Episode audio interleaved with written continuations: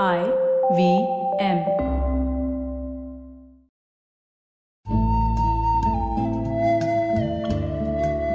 IVM के Hindi travel podcast टेढ़े मेढ़े रास्तों पर आपका स्वागत है टेढ़े मेढ़े रास्ते ही क्यों वो इसलिए कि घूमना भी तो ऐसे ही रास्तों की तरह पेचीदा और लगातार उतार चढ़ाव भरा होता है, जहाँ हर पल कुछ नया देखने और महसूस करने को मिलता रहता है।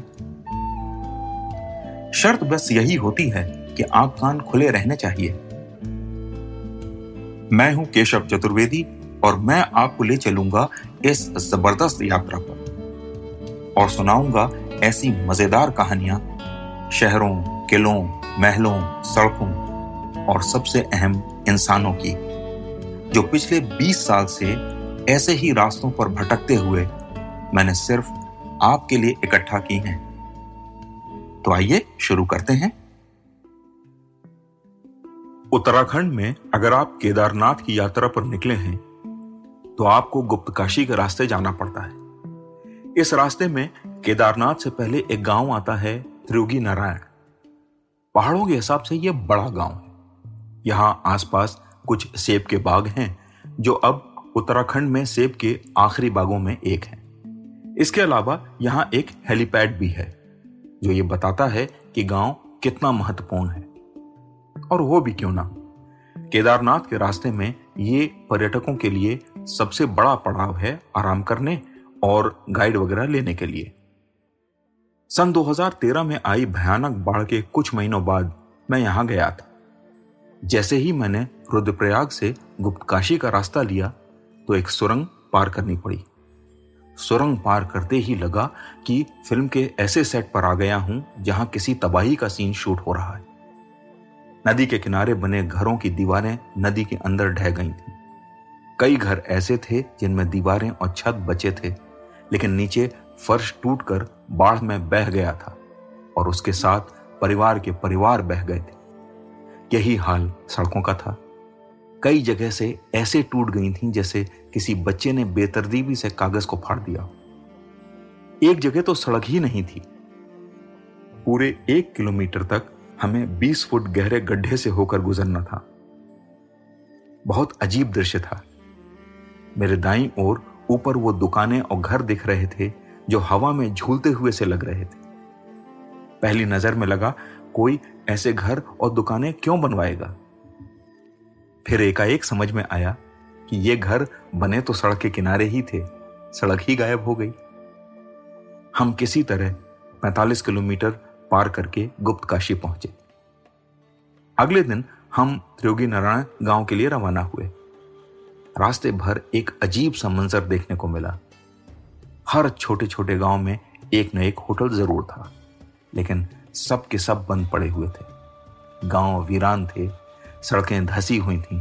और एक मोड़ पर एक पेड़ ऐसे लटक रहा था जैसे अभी गिर जाएगा। हमारी कार को उसके नीचे से ही निकलना था। सब सांस रोके बैठे थे। ड्राइवर ने गाड़ी तेज़ी से दौड़ाई, लेकिन मोड़ पर आते ही वो मिट्टी में धस गई। ड्राइवर घबराकर एक्सेलरेटर में रेस देने लगा। उसके शोर से और गाड़ी के पहिए के चलने के कारण मिट्टी दरकने लगी। हम सब जल्दी से गाड़ी से उतरे और घबराहट में उसे धक्का देने लगे। थोड़ी देर में गाड़ी निकल आई और हमने उतना सा मोड़ दौड़कर पार किया। अभी हम मोड़ से थोड़ा ही दूर आए थे कि वो पेड़ भरभरा कर गिर गया। सब सन्न थे। बाल बाल जान बचे थे। खैर, हम योगी नारायण पहुँचे, लेकिन रास्ते में हमें वो हेलीपैड दिखाई दिया जिसका ज़िक्र मैंने शुरू में किया था। उसके बीच में अब दरार आ गई थी। उसका एक हिस्सा थोड़ा धंस गया था। अब यहाँ हेलीकॉप्टर नहीं उतर सकता था। और इसी के साथ हवाई मदद के सारे रास्ते भी बंद हो गए थे। मैं अपने साथ गाड़ी में कुछ खाने का सामान ले गया था ताकि वहाँ के लोगों को दे सकूँ। मुझे लगा, मैं ऐसे लोगों से मिलूँगा जो इस समय बदहाल होंगे और उन्हें राहत की ज़रूरत होगी। लेकिन मेरा सामना ऐसे लोगों से हुआ जिसकी मुझे कल्पना भी नहीं थी। मेरी मुलाकात गाँव के प्रधान से हुई जो युवा था। उसने हमें परंपरागत गढ़वाली खाना खिलाया जिसमें मंडवा की रोटी थी। मांडवा पहाड़ों का एक अनाज होता है। इसके अलावा राई के पत्ते की सब्ज़ी और चने की दाल थी। खाना सादा था, लेकिन स्वादिष्ट था। इसके बाद हम गाँव देखने निकले। लोगों से बातचीत करते हुए हम त्रियोगी नारायण मंदिर तक पहुँच गए।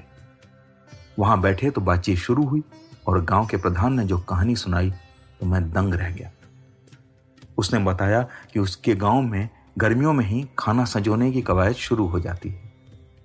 क्योंकि सर्दियों में बर्फ़ गिरती है और कोई खेती नहीं हो सकती, ना ही कोई पर्यटन या दूसरा काम हो सकता है तो आमदनी रुक जाती है। रास्ते बंद होने के कारण बड़े पैमाने पर खाना भी नहीं आ सकता। इसलिए जून जुलाई तक सब लोग अपने अपने घरों के गोदाम भर लेते हैं। लेकिन जिस साल मैं गया था, उस साल बाढ़ में लाखों पर्यटक वहाँ फंस गए थे। क्योंकि त्रियोगी नारायण केदारनाथ के सबसे पास था, इसलिए ये बेचारे पर्यटक किसी तरह यहाँ पहुँचे। गाँव वालों ने उनके लिए अपने दरवाजे खोल दिए। अगले पंद्रह दिन उन्होंने करीब बीस हज़ार लोगों को अपने अपने घरों में रखा और खाना खिलाया। बहुत से लोगों के तो परिवार वाले बह गए थे या बिछड़ गए थे। काफ़ी लोग बीमार थे और ठंड की मार झेल रहे थे। लेकिन गाँव वालों ने उनको बचाने के लिए अपना सब कुछ दांव पर लगा दिया। एक महीने बाद ये सारे लोग विदा हुए, लेकिन गाँव के गोदाम खाली हो गए। अब सारे परिवार सर्दियों में भुखमरी का इंतज़ार कर रहे थे। मैं ये कहानी सुनकर हैरान था कि सामने खड़ी भुखमरी के बावजूद इन गाँव वालों ने मेरी इतनी आवभगत की। मैंने प्रधान से कहा कि आपका गाँव बहुत महान है। वो मुस्कुराया और बोला, सर, महान तो वो माँ है जो गुप्तकाशी के बाहर निकलते ही पहले गाँव की सरपंच है। उसका बेटा इस बाढ़ में बह गया। और उसके गाँव वालों को भी काफ़ी नुकसान हुआ। लेकिन जब सरकारी राहत उसके पास पहुँची तो उसने जानते हैं क्या कहा? मैं जानने को उत्सुक था। प्रधान ने बताया, वो बोली, सहायता पहले त्रियुगी नारायण गाँव को दे दो। उनका सब कुछ खत्म हो गया है। हमारे पास तो अभी खाना बचा है। हम थोड़ी देर इंतज़ार कर लेंगे। सर, उसने सबको मदद पहुँचाने के बाद ही अपने बेटे का मुआवजा लिया। मैं सामने बैठे प्रधान को देख रहा था और मेरे सामने उस महिला का चेहरा आ गया जिससे मैं कुछ घंटों पहले मिलकर आया था। उसने शालीनता से मुझसे बात की और अपने बारे में मुझसे एक शब्द भी नहीं बोला। बेटे के गम में कोई रोना नहीं, मुझसे कोई सहानुभूति की दरकार नहीं। एक प्रधान था जो अपने काम को उस महिला से कमतर आंक रहा था। और दूसरी तरफ़ वो महिला थी जो अपनी महानता और त्रासदी दोनों के बारे में कुछ भी बोलने को तैयार नहीं थी। मैं रोगी नारायण से लौटते हुए यह सोचने लगा, ऐसे लोगों को सिर्फ़ सम्मान के सिवा और दिया ही क्या जा सकता है? तो आज टेढ़े मेढ़े रास्तों का सफ़र इसी मील के पत्थर पर खत्म होता है। अगली कड़ी में फिर किस्सों के एक नए मोड़ पर मिलेंगे। और वहाँ से नए मील के पत्थर तक साथ चलेंगे। और हाँ अगर आपको ये पॉडकास्ट पसंद आया हो तो इसे अपने दोस्तों और परिवार वालों से शेयर कीजिए, क्योंकि सफ़र का मज़ा तो साथ चलने में ही है।